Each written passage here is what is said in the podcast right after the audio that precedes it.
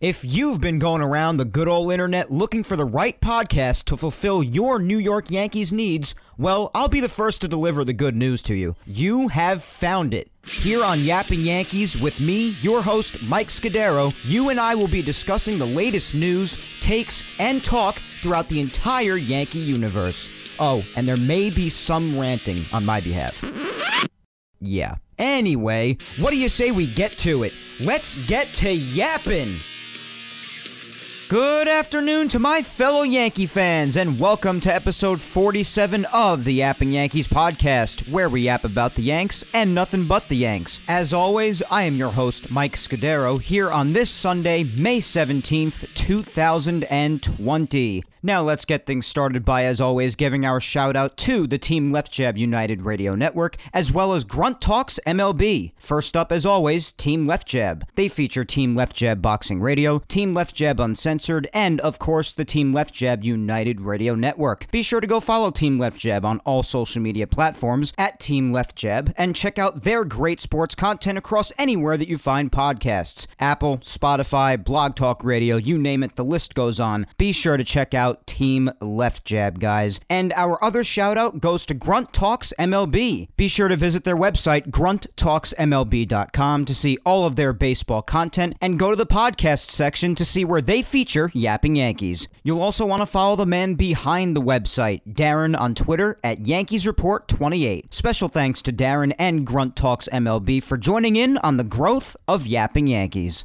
Another week has passed and another week has arrived, guys. Another purgatory episode of Yapping Yankees in these dangerous and definitely frustrating times. But as always, we've got a fun episode ahead. But before we dive right into it today, I did want to wish my mother a happy early birthday. Her birthday's on Tuesday, and I wanted to acknowledge it before we got going today. And mom, don't worry, I'm not going to say how old you are, because if I do know anything about you, you'll probably say something jokingly to me along the lines of, Did you really have to say my age?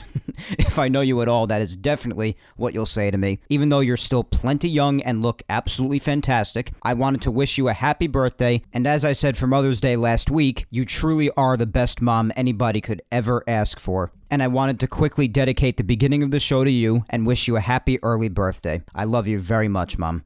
Now, as I said, we're going to dive right into things today, not wasting any time on episode 47. Got a damn good episode ahead as per usual. We'll do this week's poll, followed by more word on Aaron Judge and his healing progress, and all of the talk that took place throughout the week having to do with what's gone on in the effort to get us a 2020 season of some sorts. Everything going on between the MLB and the MLBPA. We're going to get to all of that later. Don't you worry. But also, I'll be making an announcement about something special I haven't done before that I plan on doing for all of you, my amazing supporters and fans, at the end of today's episode in honor of episode 50 approaching. Only three more weeks until then, it's not that far away. And again, I'll be making that announcement at the end of today's episode, so stay tuned for that. But a lot has happened in this past week, and you best believe this week's poll has to do with everything that happened. So let's get going. We'll start on Twitter as always. This week's question is At this point, in your opinion, after hearing how things have transpired between MLB and the MLBPA this past week, which, for those of you who don't know, the MLBPA is the Players Association,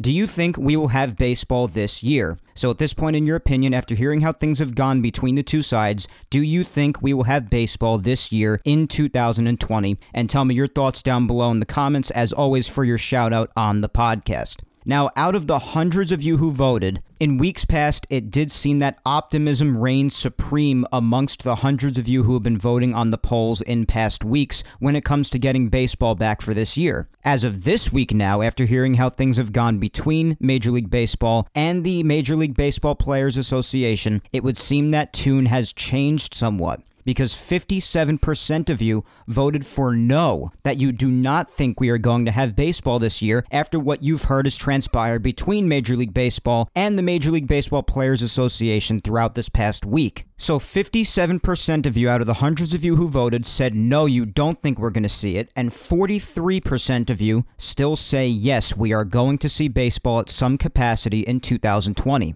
So this surprised me a little bit. Obviously, the discussion between the two sides has discouraged a lot of baseball fans into thinking that we're not going to get baseball this year. And don't worry, we're going to get into all of those details later on in MLB news, as you know. And the results in this are pretty close, but it would seem so far, as far as the poll is concerned, a lot of people out there are discouraged and believe we're not going to see baseball this year. That's upsetting, but hey, it's how people feel. So let's get more details on how those people feel by going right down to those replies and hear what's on everybody's mind. We'll try to get through as many replies as we can before moving on to Instagram. We'll start things off with at cdixon25, and he has to say, I don't think so. The time for setting up a partial season in a pandemic was already limited, and a salary dispute is going to waste valuable time.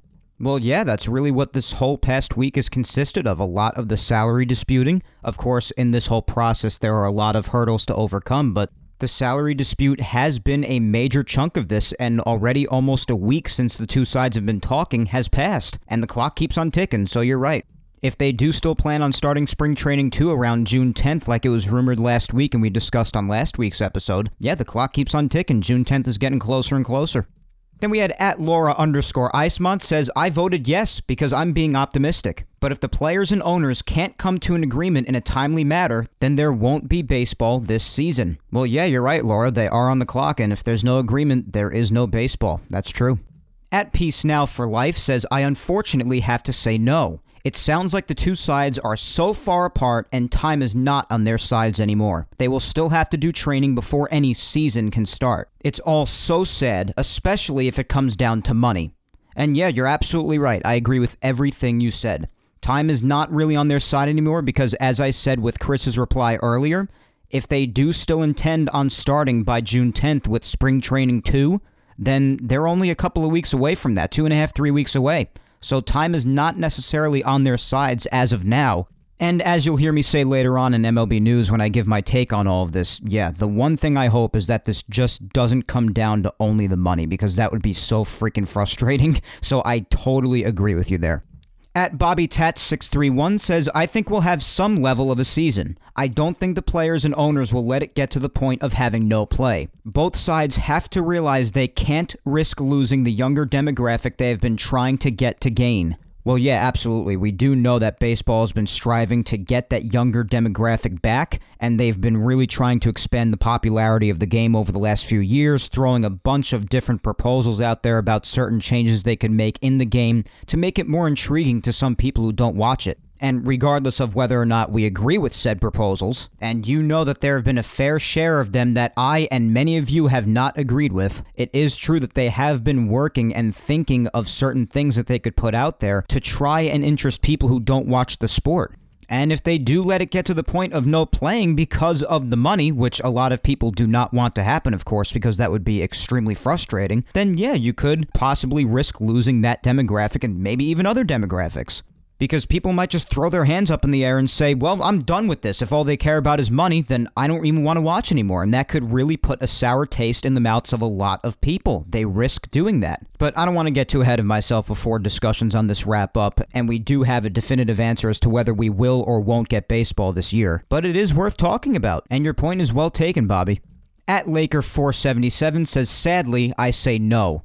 Not only are the players' salaries an issue, but teams in New York and California, and possibly other states, won't be able to play in their home stadiums anytime soon. And I don't see the players agreeing to quarantine in another state away from their families for months.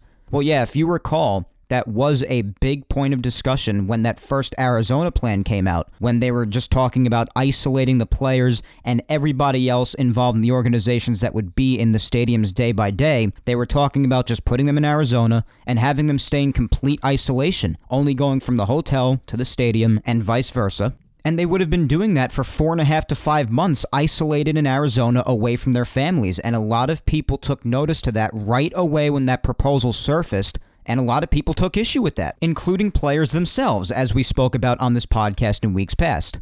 So, if they could figure out a way to make that more convenient for the players and their families, of course, that would be great. But yeah, I definitely assume a lot of players wouldn't really want to be away from their families for months and months and months in another state. And things will most certainly change as far as which states could allow teams to play in their home stadiums as time continues to go along, and as things change with this virus, so that remains to be seen. A lot of this is still just the waiting game, unfortunately at Sean99660764, lots of numbers in these names, says starting to lose my patience with everything. Both sides need to get their bleep together. No curses on this podcast, we know that, and that's fine. I'll just bleep him out with my own words. But regardless, yeah, there are just a lot of people, including myself, and you'll hear that later, but a lot of people are just saying, you know what, both sides just need to get it together. I'm tired of hearing this and I want baseball back. That's what a lot of people are just saying, putting their foot down about the whole thing. They just want baseball back, and it's understandable. Then we had at Marsha Nicholas says, even though I voted yes, the owners and players have to come to an agreement, and an agreement quickly. Without that, no baseball. Yeah, Marsha, quite simply put, you said it. No agreement, no baseball. At SportsD247-33772, more numbers. they say, yes, we will, unless cases go back to the way they were last month. Obviously, unusual season, under 100 games sucks, but it's better than nothing. No, yeah, that's right. And obviously, this would be a game that we have never seen before when it comes to baseball, but it is better than nothing. You'd be able to turn on your television and watch some form of baseball again here in America, and that would be good enough for me. I know a lot of people don't agree with that, but I, at this point, just want baseball back. And in the meantime, though, some people have turned to Korean baseball as far as live baseball is concerned because they just want to watch any sort of baseball they can get their eyes on since they are playing over there in Korea right now. And I really can't blame those people at all, but a lot of people just want Major League Baseball back. At Fantasy Furnace says even if the two sides come to an agreement, which I doubt, there isn't enough time to prepare, in my opinion. They were looking at spring training in mid June with a July 1st start. No way can a starting pitcher get up to speed and stamina in two weeks. This should have been put to bed already, but it's always about the money. Well, yeah, that's the way it is in a lot of facets of life, my friend.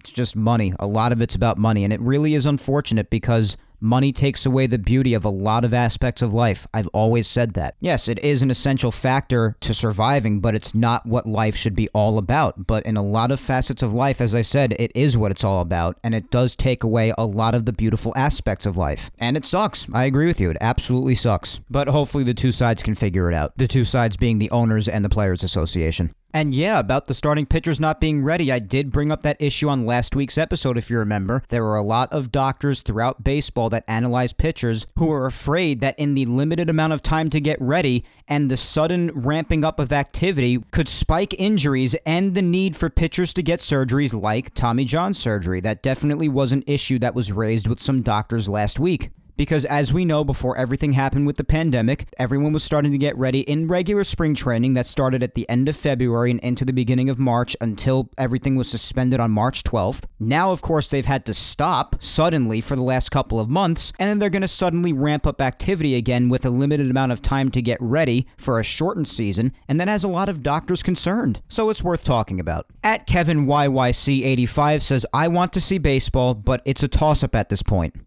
well, yeah, it definitely is a toss up. We really don't know what the future holds as far as negotiations between Major League Baseball, or the team owners, should we say, and the Players Association, and how baseball itself would actually go or when it would start for sure. They do have it in proposals when they want it to start, but who knows if it'll work when it does start up? The future is a toss up. You're right. We don't really know. At CLawler95 says rant time for why I voted no. So here's a rant. Snell really rubbed me the wrong way when I saw that he said he was putting his life at risk and wanted to get paid in full rather than take a cut. There are workers out there right now who are putting their lives at greater risk than he or any other player would. They're going to be provided with top tier testing slash protection. To me, it seems a bit selfish that they don't want to play for less pay. Well, yeah, it would seem like people like Mark Teixeira agree with you. Teixeira came out this past week and said something that a lot of people didn't like when he said he would play for pennies on the dollar, and a lot of fans and players came out and said, Well, you're retired with all of your millions. What do you know? But yeah, it seems like you two would be on the same page. And also, I do understand what you're saying about Snell. He definitely did rub people the wrong way, especially because he was talking about, as you said, the health risks that come along with him playing in the first place. Meanwhile, there is footage of him towards the start of all this happening where he didn't really express much care for health risk at all. So a lot of people were just like, oh, come on, Blake, stop pretending like it's for the health. It's all for the money. Don't lie to us. But he really did rub a lot of people the wrong way. And I do understand certain players being worried about putting themselves at risk or maybe a loved one at risk. I do get that. But if you're Blake Snell and there's past footage of you having said that you don't really care much for the health risk or the safety, not at least as much as you're saying you do now, then some people are going to come at you and say, well, I think you're just worried about the money because you didn't seem too worried about the health before. But listen, people's viewpoints and their minds can change as time goes along and things progress. Maybe that is what happened with Snell. I don't really know what's going on in his mind. But that is what some people came at him about, saying that you didn't really seem too worried about health before, and now you're making a big deal about it. Meanwhile, a lot of people just think he's making a big deal about it because of the money and only the money. People are just clawing each other's eyes out about everything at this point. Everybody's just going so crazy with everything going on. And believe me, I get that. These are frustrating times to live in right now. But as you'll hear later in the MLB news section of the podcast as well, in the medical precautions proposal that was given to the Players Association yesterday on Saturday, there are definitely a lot of in depth plans and extreme plans to ensure that people get regular temperature checks and tests so that the league can be damn well sure any and all athletes will not be put in any danger with the virus every day that they come to play baseball. So I don't know. The moral of the story is that this past week has resulted in a lot of passionate and intense discussion about all of this. I think that much is obvious. But let's keep going here on the replies. Up next, we have my lovely girlfriend at Vic Salimo, and she says, I really want baseball, but I don't think that we will have baseball this year if they can't come to an agreement. The more time passes, the further we get into the year, and the shorter the season will be. It will be so pointless, and these guys can't play baseball in the winter. Well, if they do still, in fact, speculate that the season could go into the end of November or maybe late December, well, yeah, they'd have to probably play in neutral sites of some kind. That possibility has been discussed at length from the past few weeks, as you know. But yeah, as you say, no agreement, no baseball, and the clock is a ticking at Mountain Gal 456 says coming to an agreement is going to take a lot from both sides, and from what I have seen and heard this past week, it's not looking good to me right now. Had to vote no. Things, of course, can change, but I don't have a good feeling about it at this time. Well, the good news is a lot of people do share your feelings on this. It would seem that a lot of people this past week, after hearing how things have transpired between the two sides, the team owners and the Players Association, a lot of people are not feeling too good about the chances of having baseball this year. At Baker Boys 93 says, If we do have baseball, I don't want a postseason or World Series. It would be a ridiculously worthless championship. Well, yeah, I guess it's just going to be up to personal preference, I suppose, because although for different reasons in the past, obviously, there have been shorter seasons, like in 1981, 1994, 95. And again, although for different reasons, a lot of people look back on those and consider those to be legitimate. Some people don't. And I assume the same thing will be of this year, unless it's not. I don't really know. I can't tell the future. I don't know what people are going to think when they look back on 2020 if we get baseball this year and how they'll feel about the championship. I really don't. But I do suppose it'll just be up to personal preference. And if you don't think it'll be a worthwhile championship, then that is up to your perspective, and that's your prerogative. And that'll be everybody else's right to feel that way too. It's just going to be a matter of personal perspective, I think. At T Loves Baseball says, Would love to see it. I just think there's too much to work out money wise and how they even play the games. Well, yeah, how they even play the games. I mean, it's mapped out in proposals how they plan to do it, but if it is to start, we don't know how it's going to go. And yes, as we've said already in the replies many times and we'll get to later in MLB News, the discussions money wise do not seem to be off to a good start. At Run Read Repeat 12 says In listening to Manfred, MLB does not have a very good plan if they discover one or two players on a team have the virus, or if a family member of a player gets the virus. No quarantine for those in contact, more testing, and frankly, rolling the dice. This is a huge risk. Actually, this does make me want to read a little bit of an article I had ready for MLB News, but I think I'm going to go through it now a bit in these replies because it's relevant to what you just replied. It's an article on Bleacher Report that came out on May 14th, three days ago, titled Report MLB Season Wouldn't Be Shut Down with Positive COVID 19 Test Results. So it's kind of relevant to what you said about their plan of attack if someone is to come down with the virus, what the league would do. But first off, I do want to reiterate from before that the league plans on taking really, really great strides and measures to ensure that nobody even comes down with the positive test result. It does highlight here in the article that the plan would call for personnel to be tested multiple times a week, and that the league believes it can gain access to widespread testing without taking away necessary supplies from frontline workers and hospitals. Now, I've been echoing that the last few weeks, that I would only want them doing this if it would mean that their widespread testing would not strip necessary materials materials away from the regular community. If the league feels that they could truly do that without taking away those necessary supplies, then I'm for it. I have been echoing that that is important on this podcast. I have been. And it says here that the league feels that they can accomplish that.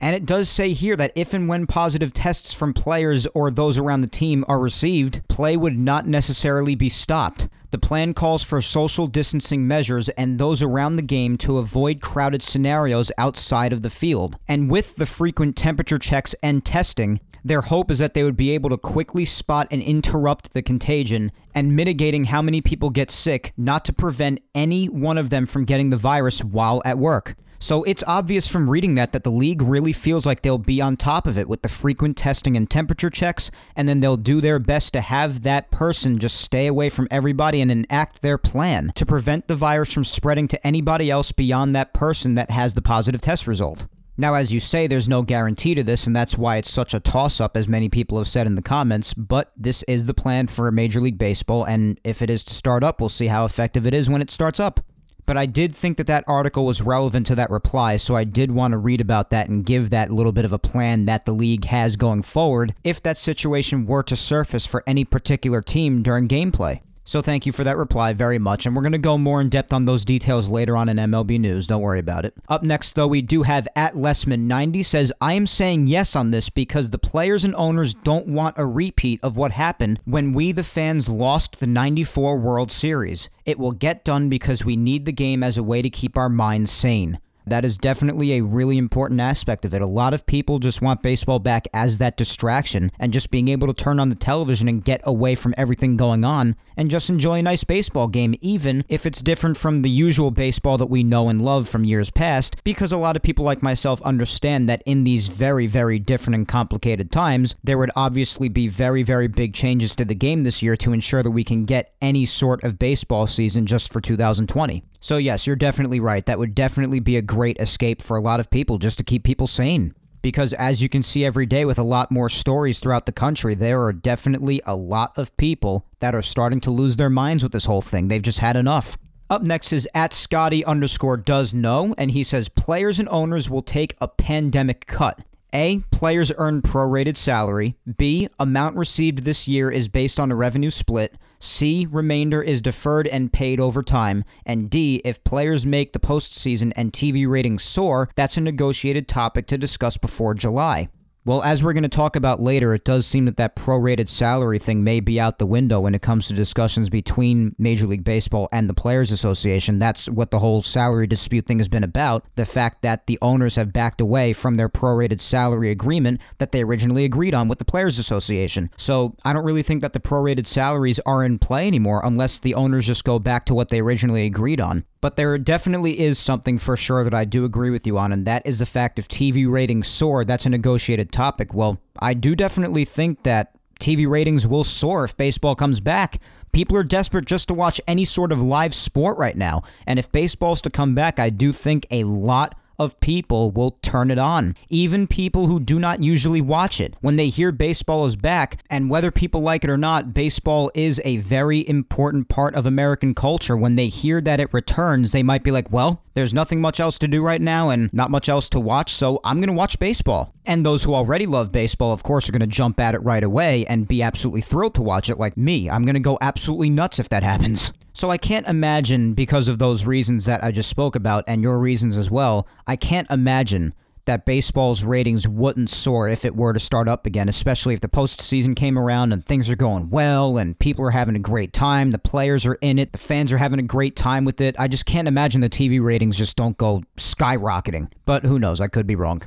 At TJT Whitting here says, I'm still holding on to hope that an agreement will be made. Me too, man. Me too at Boo Sullivan underscore DMT says it's all about the greenbacks. If the owners pay, the players will play. P.S. Snell is a bleep. I'll leave you to imagine what that word was. But yeah, listen, a lot of people, as I said before, have their strong opinions on what Snell said this past week, and you're absolutely right. It's all about the money. And that really, really sucks when it comes down to it, especially if that ends up being the only factor separating us from baseball. It would really, really be aggravating. And it is all about the money, and it sucks. You're right. Let's get through a couple more here. Up next, we have at Music's NDMD says, I've said there won't be a season, but an all team WBC like format in September to determine playoff opponents. I actually think that would solve problems. Players get paid prorated, but fewer games owners can afford, and it would be exciting. Well, I'm not sure what they would do with the prorated. Right now, it seems to be out of the question since the dispute is about the revenue split. It just seems like owners are not down for that prorated salary agreement anymore. But yeah, a lot of people are just throwing around little ideas about changing up the formats, and so many games are going to be chopped off the schedule. Obviously, the rumored number of games is 82 right now, and a lot of people are just like, ah, you might as well have just a big tournament for the championship, whatever. And people are just throwing ideas about that out there, so I understand. But baseball seems to have their proposal out there for what they want, and we'll see if it goes through. Got to keep disputing the money. Up next is at Stephen A54, and he says, Every player next season in awesome health. Let's do it next season. Well, would they be rusty by next season without seeing live pitching, or would pitchers without pitching for a whole year be rusty by next year? I mean, that's the question you got to ask, but a lot of people share your opinion. There are a lot of people out there that just say, let's just wait until next year. And we might just have to if the owners and the Players Association can't get past their disagreements on money. At Sports Palace blog says, after hearing Snell's comments, I highly doubt there will be any baseball. I'm sure other players feel that way too. The salaries getting cut like they are, in addition to everything they would have to do during the season, just won't be worth it to them. And yeah, guys like Trevor Bauer, Nolan Arenado, and others have come out in support of Blake Snell's message. And yeah, you're right. It seems that a lot of players are just not on board for this. And that's even putting the money dispute aside. That's a whole other thing altogether. So you, like many others, just seem to think there are just too many hurdles to overcome here. So another person who says they do not think we will be seeing baseball this year. At Big Thinking 25 says MLB is heading to a strike probably. As much as I want baseball, people want to play what they're worth, but at the same time, if they want to play at full salary, that indicates they may not be that smart with money management. Well, I can't really tell you how each and every player is with their money management, but I really hope they aren't headed to a strike because that's about the last thing we need right about now especially with labor agreements and all kinds of financial things up ahead for Major League Baseball in the coming years. It's just really not what the game needs right now. Let's just not do that, hopefully. But we'll see what happens, I guess. No strikes, though. Thank you. what a mess. Let's finish off the Twitter replies, though, with at Michael Pokalik, and he says, We will have baseball, but we won't be able to go to the ballpark to watch it. Well, yeah, that much is obvious. At least in the beginning of the season, definitely. No fans in attendance, that's for sure. But as for Twitter, that's all for today with the replies there. As always, thank you for all the poll interactions on there. And again, I apologize if I didn't get to you, but always just keep trying every week in the replies, and I'll definitely get to you most weeks. I do my best. But let's head on to Instagram before we wrap up this week's poll segment. Of course, the same question applies, and I'll repeat it for you. At this point, in your opinion, after hearing how things have transpired between MLB and the MLBPA this past week, do you think we will have baseball this year? And on the contrary to Twitter, 61% of people on Instagram do believe that we will have baseball this year, despite the seemingly bad start in discussions between MLB and the MLBPA. 61% of you do feel we will have baseball this year, and 39% of you Instagram voters believe that we will not have baseball this year. Let's do some replies on Instagram really quick before we get to today's Yankees news. Up first, we'll have at official52011 on Instagram saying, I think they have to find a way. Well, yeah, quite simply put, I feel the same way.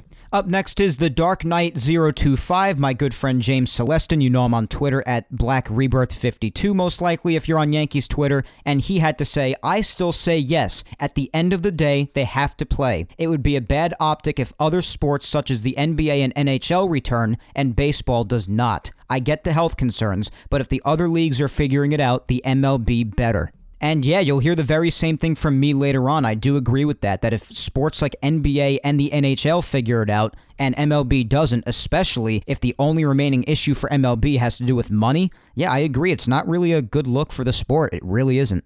And up next, last but not least, we have my mother, and I love finishing off with her at Julia Gina Scudero because she always has very passionate and loud things to say about these subjects, and she had to say, I'm going to believe we will have baseball, hoping that owners and players will realize that they're all well off no matter what their salaries would be and should be more concerned with pleasing their fans who make them all who they are players and owners. Well, Mom, you're damn right about the fact that us fans make them what they are. That is true, and they even themselves acknowledge that because it is the truth. We are the ones that support them and invest in them. It's true. And I promise we're going to get to all the information on all of this stuff, as well as my takes on all of it in MLB news right after we go over some Yankees news for today. I promise we're going to get to all of that. But as always, Mom, thank you for the reply. And again, happy early birthday. You are obviously definitely one of my biggest supporters, and I love you very much. And again, my mom's birthday is on Tuesday, so be sure to give a little bit of a birthday shout out right now as you listen, or you can send me a message on social media and I'll relay it on to her. But those are this week's replies for the poll on Twitter and Instagram. As always, I want to thank you guys so much for taking time out of your day to join in on the fun with this week's Yapping Yankees poll. I greatly appreciate all the interaction, guys. You know that. And you know the drill. If I wasn't able to get to you this week, just keep on replying to the polls each week, and I'll definitely get to your response on another poll. Unfortunately, it's not easy to get everybody in every week, but you know I do my best.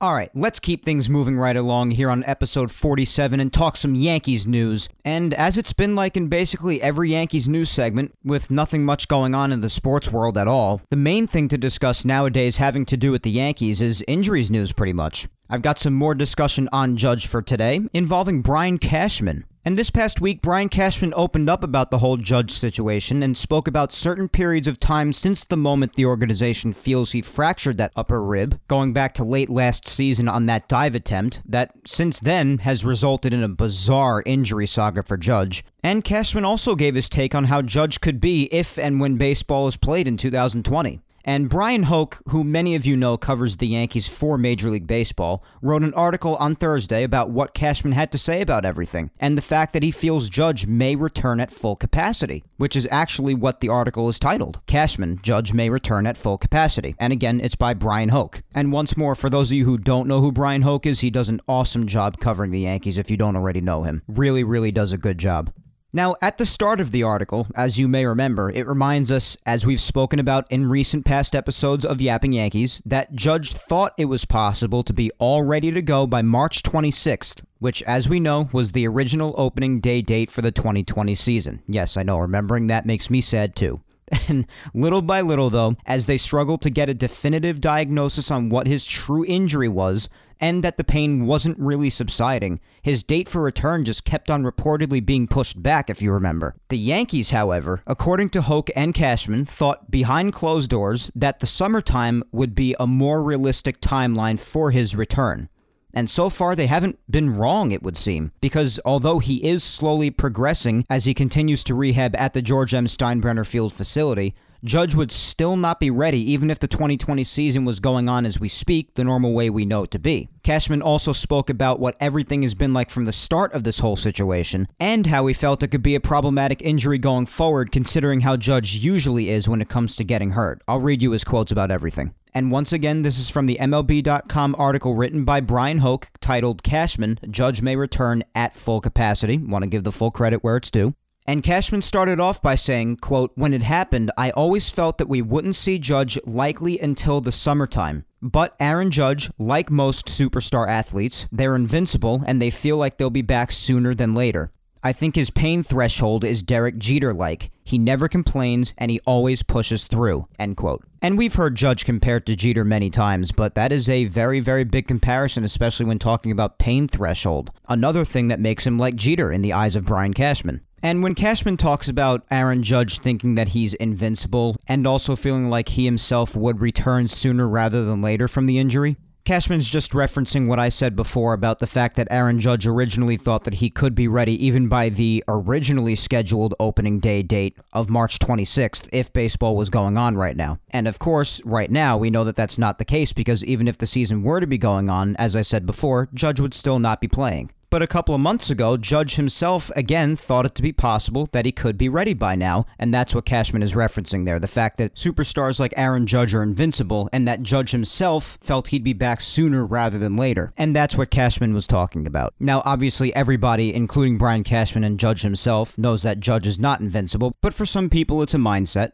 and how people like Brian Cashman envision these superstars like Aaron Judge. But in any event, with Yankees general manager Brian Cashman now reflecting on the past about the situation, he continued on saying, quote, he never shares if something's bothering him. So obviously, when he did show up in the spring and said something has been bothering him, it was an uh-oh moment because he really does not ever complain about anything. He didn't complain in the wintertime either, but once the testing came back, once they eventually found it, the time frame looked like it was going to take us more likely into summer, end quote. And as I said earlier, Brian Cashman is obviously referencing when Judge first arrived in Yankee spring training, he checked into the club's development complex in late January, also being one of the first Yankees to arrive for spring training. And he stopped on field hitting right after that because of the discomfort in his right shoulder and the right pectoral area. And we've been over this plenty of times on the past recent episodes of Yapping Yankees, and those were the sequence of events as we remember.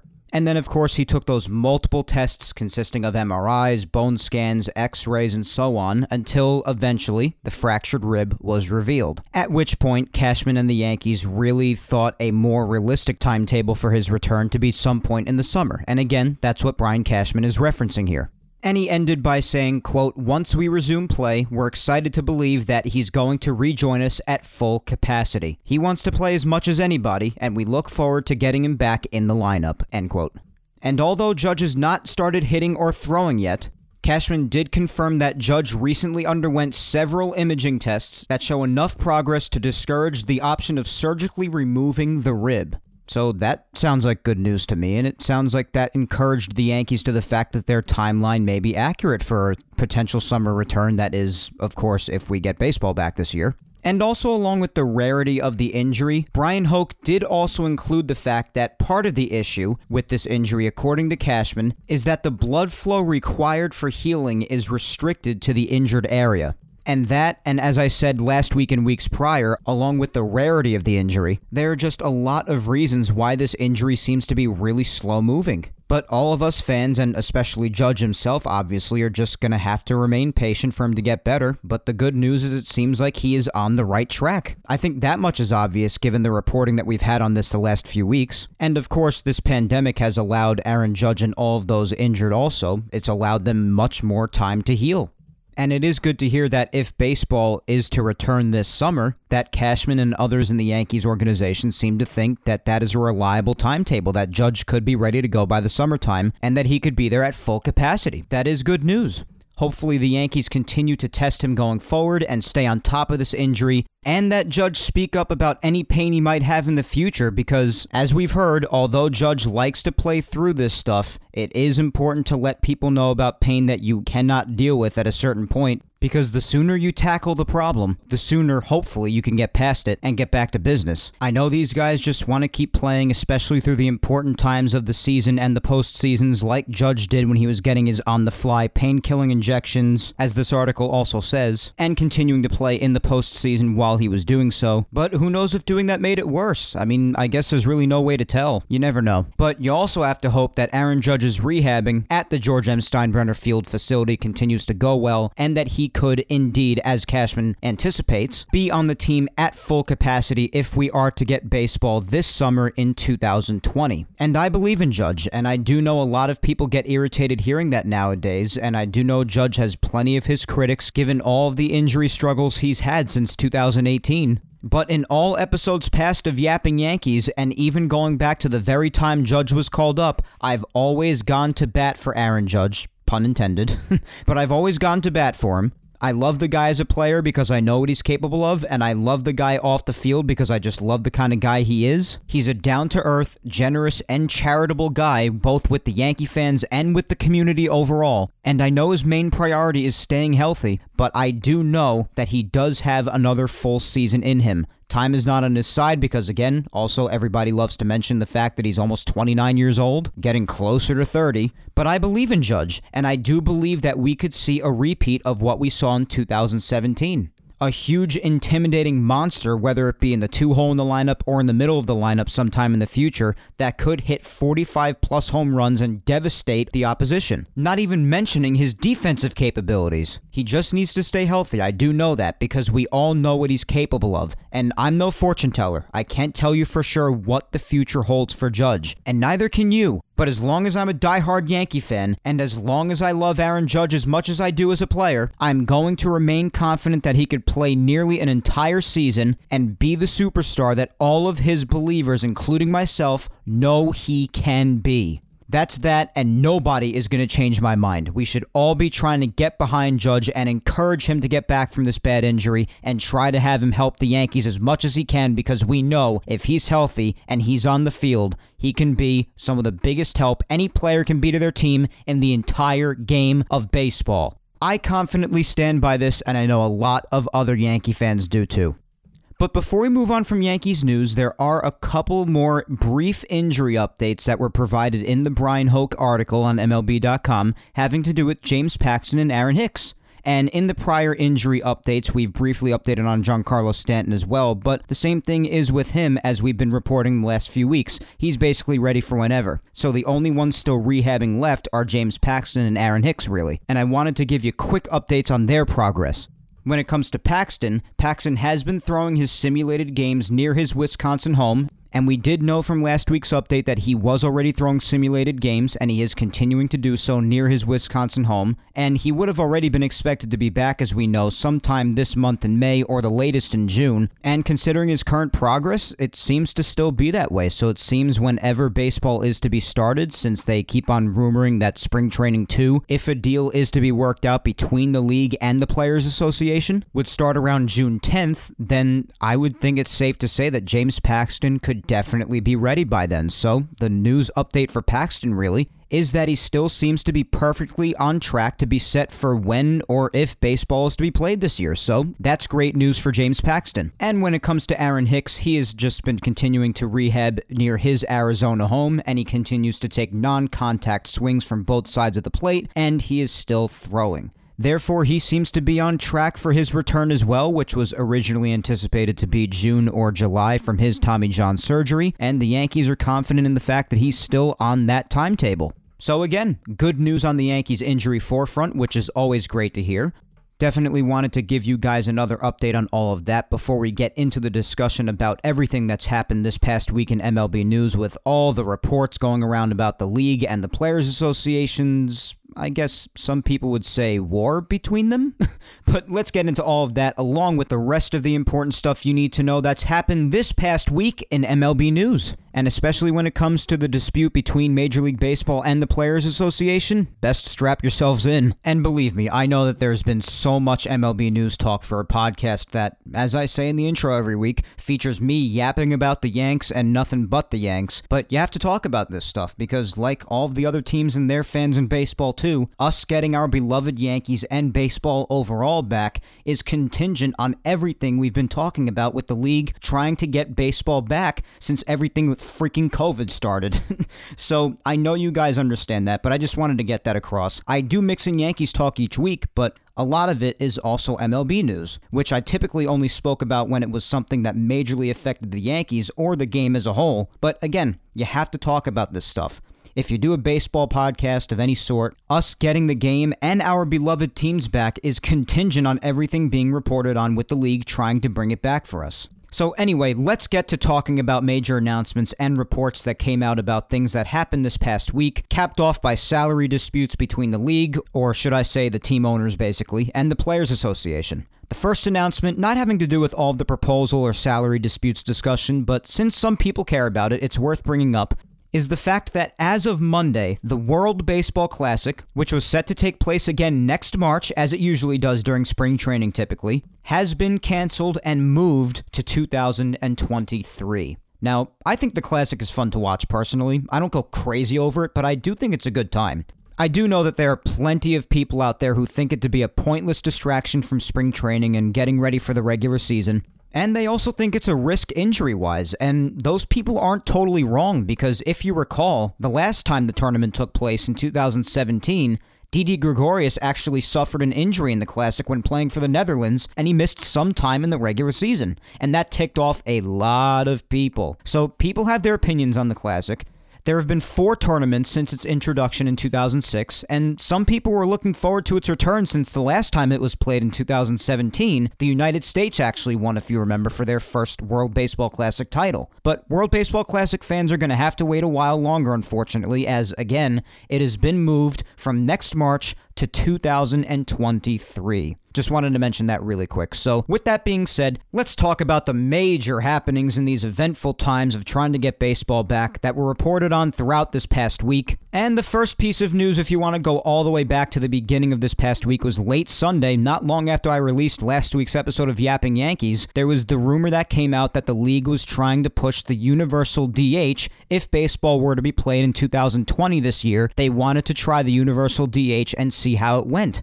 So that would mean, of course, even in the National League where the pitchers hit, the pitchers would not be hitting over there, and they would adopt the designated hitter. And on Wednesday, there was a report that came out that a lot of people were expecting this to pass if baseball is to be played this year. So people are very confident that the Universal DH would definitely pass for this season at the very least if baseball were to be played. And all of the players are reportedly in favor of it too. So, a lot of the players in Major League Baseball, basically almost all of them from the sound of it, are in favor of the National League adopting a designated hitter. So I think it's definitely safe to say, and especially as you'll hear in a moment, since it is a part of the final proposal that Major League Baseball offered up to the Players Association, that if baseball's played this year, we're going to see for the first time the universal DH utilized in baseball. Now, me personally, my long standing opinion on the designated hitter is that I've just wanted both leagues being the American League and the National League, obviously. I've just always wanted them to get back on the same page. Obviously, the leagues have been on different pages with this since the designated hitter was introduced to the American League in 1973. So that's almost 50 years that both leagues have been on different pages with this. The American League having the designated hitter, and the National League still sending their pitchers up to the plate to bat. And of course, it's a big advantage or disadvantage depending on which league you're for. Now, call this American League bias since I am a Yankee fan, so I'll admit maybe some bias is mixed into it, but if you've listened to this podcast in the past, you know that I try to be as fair and balanced as possible, and when giving my opinions, I really, really do remain as objective as possible. And I really, really do understand those people that are very hesitant to let go of sending the pitcher to the plate to hit because that really is the feeling of how baseball used to be so many years ago, and it really is a portion of the game that has remained to still remind us of a time where that was the way it was throughout all of baseball. The pitchers used to always hit, and that was always expected. But as time has gone along, especially while the American League has a designated hitter and the National League doesn't, people have been talking about this thing for a lot of years and the possibility of having the designated hitter in both leagues now being talked about even more because of everything going on for this year, the discussions have really heated up even more about it now. I personally have been in favor of having the universal DH for a long time now, and I'll explain why. It is mostly because I just want both leagues on the same page, and you're probably saying, well, if you want them both on the same page, then you can also get rid of the DH in the American League and just have pitchers hitting both leagues. But I do have my problems with that also because I've just run out of patience as far as watching pitchers hit.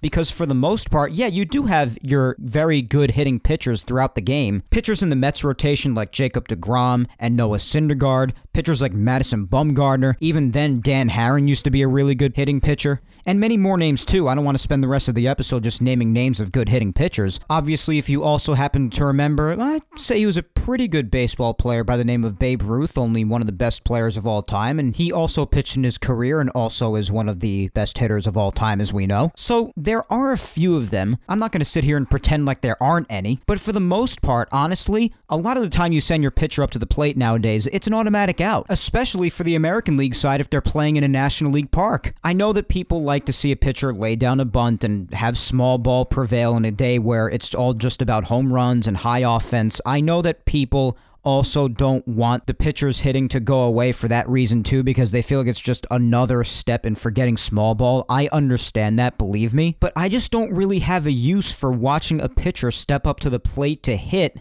and it's almost always an automatic out when you could have somebody else up at the plate who's exponentially a better hitter and has a much higher chance of offensively contributing to the team. And then there's the point of strategy that a lot of people mention how people have to manage their pitchers and manage the double switches and do a lot more managing in the game when you're sending pitchers up to hit. And yeah, that is definitely true. The National League has to utilize a lot more in game strategy when that has to happen. When you have to pinch hit for the pitcher when they're done, who you want to send up to the plate, and handle the double switching. And that does take a lot of strategy. But while that does take a lot of strategy, I do just think it's better if you just have a designated hitter in there already and everything's just set. Call it laziness if you want, but that's just my personal opinion. And also just for the simple fact that I don't feel like watching a pitcher hit who some of them look like they've never even held a bat in their entire life. And the fact that the eight hitter before them if they have a horrible hitting pitcher up after them, they're not going to see a single pitch. And more likely than not, the pitcher coming up to hit after them is going to be terrible. And if that's the case, then you're making the final two at bats at the bottom of the lineup even less exciting. And I would sacrifice strategy for that because I'm not sure that's worth it to keep strategy and make the final two at bats in the lineup not even a little worth watching.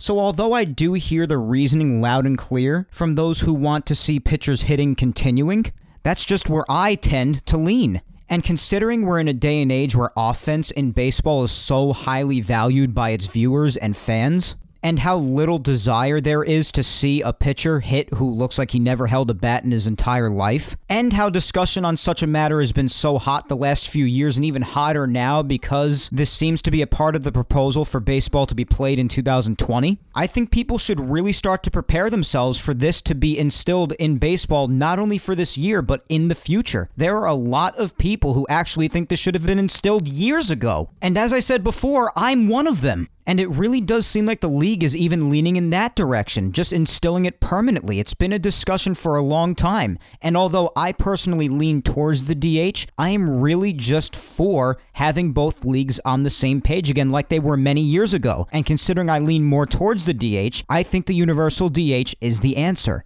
So, for those opposed to having the universal DH, I would get yourself ready because I think they're going to be instilling this not only for this year if baseball is played in 2020, but for the future. One thing's for sure, I think it's definitely time we have both leagues on the same page again, and I do think it should be the way of having the DH in both leagues.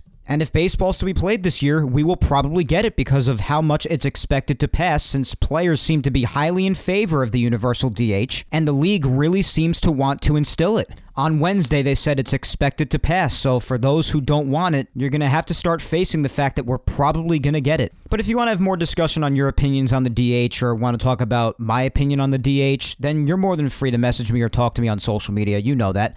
Facebook fan page at Mike Scudero NY, Twitter at Mike Scudero, and Instagram Mike Scuds97. If you want to keep talking about this, just shoot me a message. You're more than free to, as always. But again, that discussion on the designated hitter really started to heat up once that was brought up late last Sunday, and then on Wednesday, it was really said that it was expected to pass because of how much everybody seems to want it, both within the league and the players, and a great deal of fans want it too.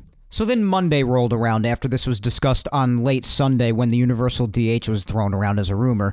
On Monday, it came around that the owners approved of Major League Baseball's final proposal for baseball in 2020, and I mentioned that on last week's show that according to Trevor Plouffe and some others, there were whispers of there being a final proposal that Major League Baseball was going to show the owners and then eventually present to the Players Association, and there were slight rumors about what would be in it, and that did get confirmed on Monday that the owners did approve of that proposal for Major League Baseball. So that proposal did in fact get announced just the very next day and the day after that when it was presented to the Players Association. Now, when it comes to that final proposal, I do have details of it that I want to run by you right now just so you know for sure. And then also after that, there's also the medical proposal for health precautions that I also want to read out to you. And then we'll really get to talking about this as far as my opinions on everything and really dive into it before we end. And here's some of the aspects of the return to play proposal in broad terms, apparently. There are a bunch of bullet points as to different factors that would be there in the proposal. The first bullet point is the fact that there would be a 50 50 split of revenue from the 2020 season. And the revenue split is really what created the problem with the salary disputes between Major League Baseball, or the team owners, I should say, and the Players Association, but we'll get into more of that later. The second one says an 82 game schedule instead of the standard 162. We've heard a lot about that lately, and we know that 82 games was really a rumored number, strongly rumored, and that really seems to be the certain number in the proposal now. So it would be an 82 game season. It would also be a mid June spring training and early July opening day. And again, as we said last week, a lot of this really lines up as to what Trevor Plouffe and many others in early reporting were saying. So again, that's accurate. Mid June, maybe around June 10th or so. That's a rumored date we've heard a lot for spring training too. So that basically lines up with mid June for another spring training and early July opening day. At first, there were rumors about July 1st, and then we heard maybe the 4th of July, and now we've heard just in general maybe the first week of July, and that's really what it sounds like early July opening day. There would also be a 14 team postseason rather than the typical 10. And again, although I've noted that a lot of these changes would be radical, especially if baseball were to be being played as normal, like if 2020 was going on as normal, that would be definitely a radical change, or if the season is to return to normal next year, which of course I hope it does.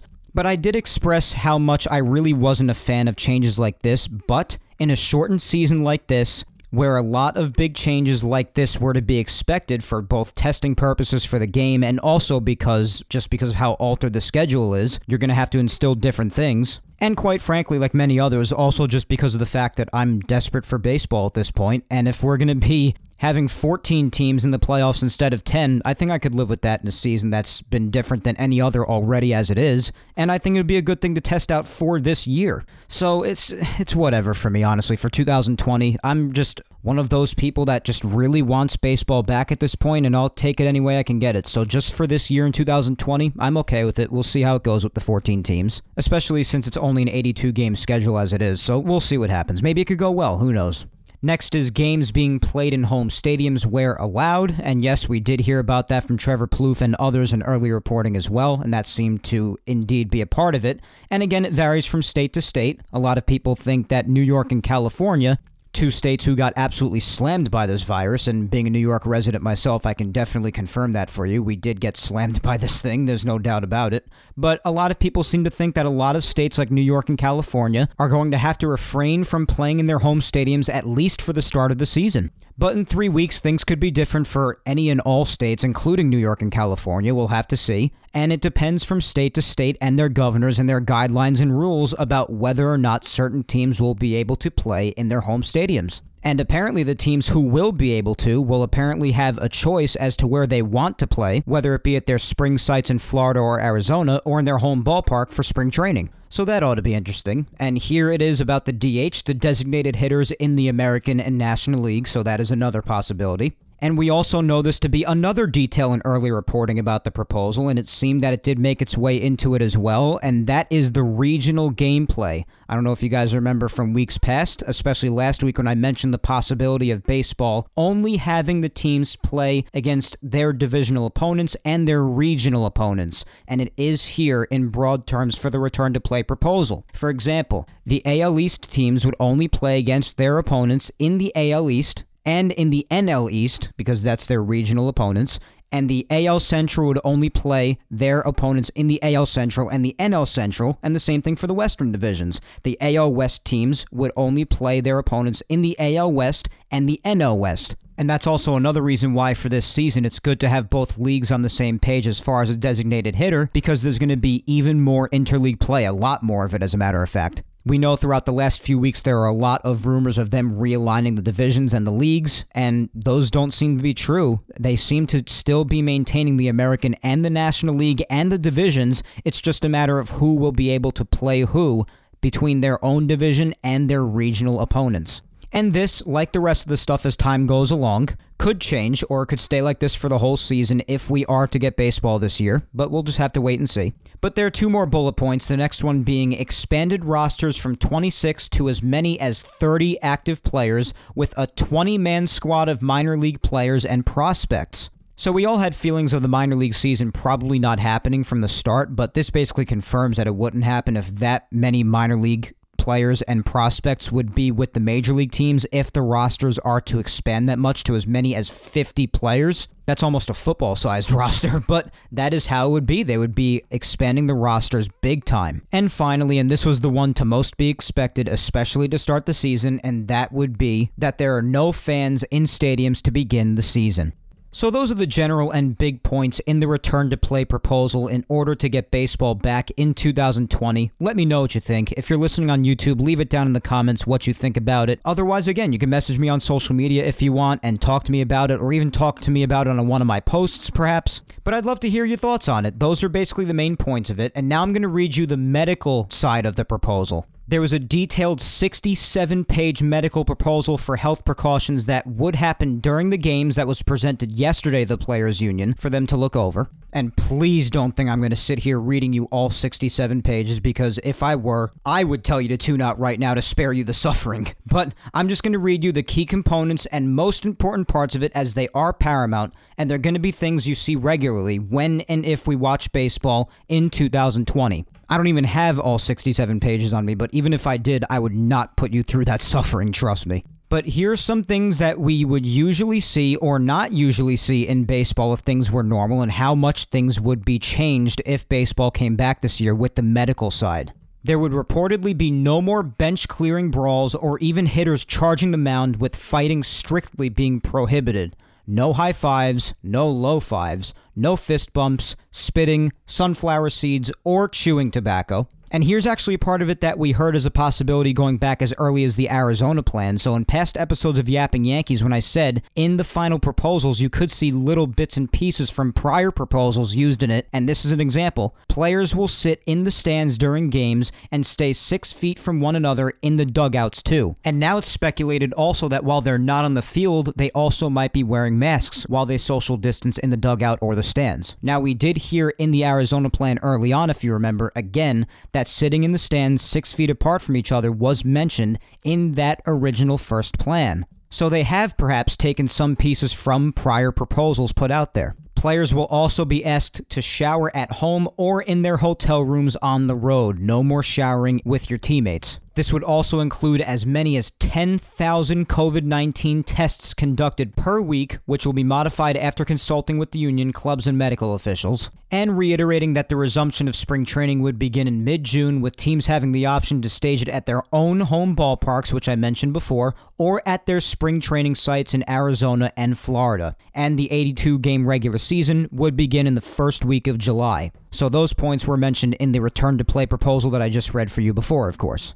And MLB insider Jon Heyman also put out a tweet just before saying that out or discouraged in proposed MLB protocols, and a lot of these things you're going to hear are exactly what I just said before in the medical proposal side of it. So some things will be repeated and some things will be new. But here are some of the things discouraged or out of the question in the proposed MLB protocol. So these will be things that you will have seen in typical games going on as normal if the season were to be going on without a pandemic that you will not be seeing if baseball's to return this year. The things that Heyman mentioned are spitting, seeds, tobacco, licking fingers, fighting, hitting inside, meeting inside, bat boys, high fives, fist bumps, showers, sauna, hydrotherapy, Uber, Subway, leaving the hotel, as well as exchanging lineup cards, touching faces while giving signs, and sitting close in the dugout, which we already knew was not going to happen because they plan on doing the social distancing. And I know that it involves touching the face, but wow, no signs? That ought to be tough sometimes, probably. But yeah, between the medical proposal itself and people talking about it, like Jon Heyman putting out all those things, you hear all of these certain aspects of regular baseball that you would typically see always. A lot of them will not be able to be done this year. So, again, those are the key components and major details of the proposal given from the league to the Players Association upon the owners agreeing to it. And again, as I said earlier, the owners agreed to all of this on Monday. That's when we got word of them approving it. We then got word that meetings between MLB and the Players Association would begin Tuesday, five days ago, with the discussion also centered around what everyone knows to probably and unfortunately be the biggest factor in life and in this instance this past week, and that is money. And before Tuesday even came around, people expected these meetings and discussions between the two sides to get really ugly, and it seemed that right off the bat, they did. And now, days later, still no agreement has been made. We haven't heard of much progress. And as you have heard and probably will continue to hear from the general public, we may not have eyes and ears in on the meetings, but many people are not confident the two sides will ever come to an agreement, which of course would mean no baseball in 2020. So on Tuesday, Major League Baseball reportedly did not make an economic proposal, and it was just announced that discussions were expected to continue. Didn't really seem like much of a productive first meeting. As the week went along, more and more details began to surface about the thoughts of the owners and the Players Association over their disputes, mainly centered around the money. The owners originally agreed to a deal with the Players Association, if you remember, that said that they would pay prorated salaries to the players. And then, as you heard in the proposal detail I read to you just before, they decided to change their position on prorated salaries and pull back on what they had originally agreed on with the Players Association and preferred a 50 50 revenue split, which would give the players players even less money. Now you can imagine this didn't sit well with the players and the Players Association, and you would be correct. This has turned into the battle of what some people have called the millionaires versus the billionaires. Millionaires being the players, of course, and the billionaires being the team owners. Obviously, as many of you know, not every baseball player is a millionaire. Quite a bit of them are still under team control and caught in that aspect of this. And those are the ones people are concerned for. But in any event, that's what people are calling this. And as I said earlier in the show, with players like these guys, Players like Blake Snell, Nolan Arenado, and Trevor Bauer, and more around baseball have voiced their disapproval with the plan and with the owners changing what was agreed on before, and some players like Snell have even considered sitting out if baseball returns. And again, as I said before, lots of people did not like what Snell had to say since he took the stance of health concerns after saying a while back that he didn't really care about the health aspect of everything, and a lot of people have come out against him because of that and are saying, oh, we know it's just about the money with you, stop pretending. It's it's a mess, people. It is a mess. Everybody's just at each other's throats. That's what these times have done to lots of people. But regardless of your feelings on this, the MLB's position to this day is that it'll lose more money if they play games without fans and pay prorated salaries than if they don't play at all. Thus, owners are saying they will not pay the prorated salaries, and they'd rather the revenue split, like I said earlier. Meanwhile, Manfred says without playing at all, the owners could lose as much as $4 billion. And there are also reports that the league projected it would lose about $640,000 per game without fans in attendance. So it's obvious to me there are going to be lots of financial losses all over the place. It's just time to face that if you're on either side of this. That's what everything that's happened with this virus has done to us. Not just with baseball, but all around the country. There are losses being experienced financially everywhere. That's the way things are, and yeah, it freaking sucks. Now, I do inevitably agree with one side more than the other, the two sides being the owners and the Players Association. And I do understand the owners trying to preserve and save as much money as possible, and that these times are making things damn near impossible. But considering they are billionaires, B, billionaires, and they had already agreed prior to paying prorated salaries, I do feel for the players. Because I personally don't like people who go back on their word. I don't. And again, I do know lots of people don't have sympathy for the players, even if they're under team control and don't make in the millions like a lot of the middle or upper echelon players make, and that there are lots of people in the country going through similar struggles as far as salary cuts and things of this nature. And if you're in that crowd, you're right, and I hear you. However, I take the side of the players more so than the owners because I don't like how the owners went back on the previous agreement. And then the reports of the players not agreeing with that move afterwards painted the players as the bad guys. And yes, I know that has happened with a lot of regular people throughout the country, but does that make it right? Do two wrongs make a right now? When these billionaires have more money than God? That's the one part that gets me. I'm sorry, but it does. However, although I do inevitably take one side more than the other, in this instance, the players, I'm also taking the moderate and middle stance, as I also want to bring the sides together and not divide them too much. God knows that there's been enough of that going on, division in almost all aspects of life right now. But again, while I feel the way I just described, this is also how I feel despite my feelings on the owners changing up their plans. And it has to do a bit with the fact that I agree with the feelings of those regular people also going through extreme struggles in the country. And that is that both sides are going to have to reach some sort of a compromise. Keep on working through this and keep talking it out. Although there isn't an overabundance of time, if they do still truly intend on starting spring training to around June 10th, there is still some time left. Both sides need to hear each other out and come to an understanding together even if it means both sides have to bite the bullet a bit, as I mentioned last week too with biting the bullet. That may be what needs to happen. It's happening to millions of people everywhere. There are a lot of people struggling right now. It's part of getting through this and helping each other get through this. I read the projections to you before, and it seems regardless of what's done, it's clear that money is going to be lost. Lots of it, regardless. So it's the duty of both sides to come to an understanding for what's best for both the owners and the players. Keeping in mind, too, that the players are the ones that'll be going out there to play every day and risking their health and potentially the health of their loved ones and putting it all out there for whatever time is left to play some sort of a season this year. So if both sides need to take losses where necessary financially, since there are going to be losses everywhere regardless, evidently, and that's what makes this complicated, then they'll have to do so, and both sides will have to bite the bullet. And I also want to make this clear. I understand the health concerns. I do. That's not what this discussion has been about. If certain players are truly afraid of putting either themselves or a loved one at risk, then that's their prerogative and they're entitled to it. I understand the health concerns, and evidently the league does too because they really seem to be trying to take any and all in game precautions necessary from the medical proposal that they mapped out, including all the testing that they have planned to do. But I ask one thing, one thing and that is to not allow the only factor separating us from baseball this year to be money. Is that fair to ask? Because not only would it infuriate people in these trying times, but it just wouldn't be a good look for the sport, in my opinion. I agree with all of those who have said that. Especially, especially if other sports get started, which others have in the likes of golf, NASCAR, UFC, but I'm talking even the likes of the NBA and the NHL. If those two are to get started and baseball isn't because of money disputes, not a good look.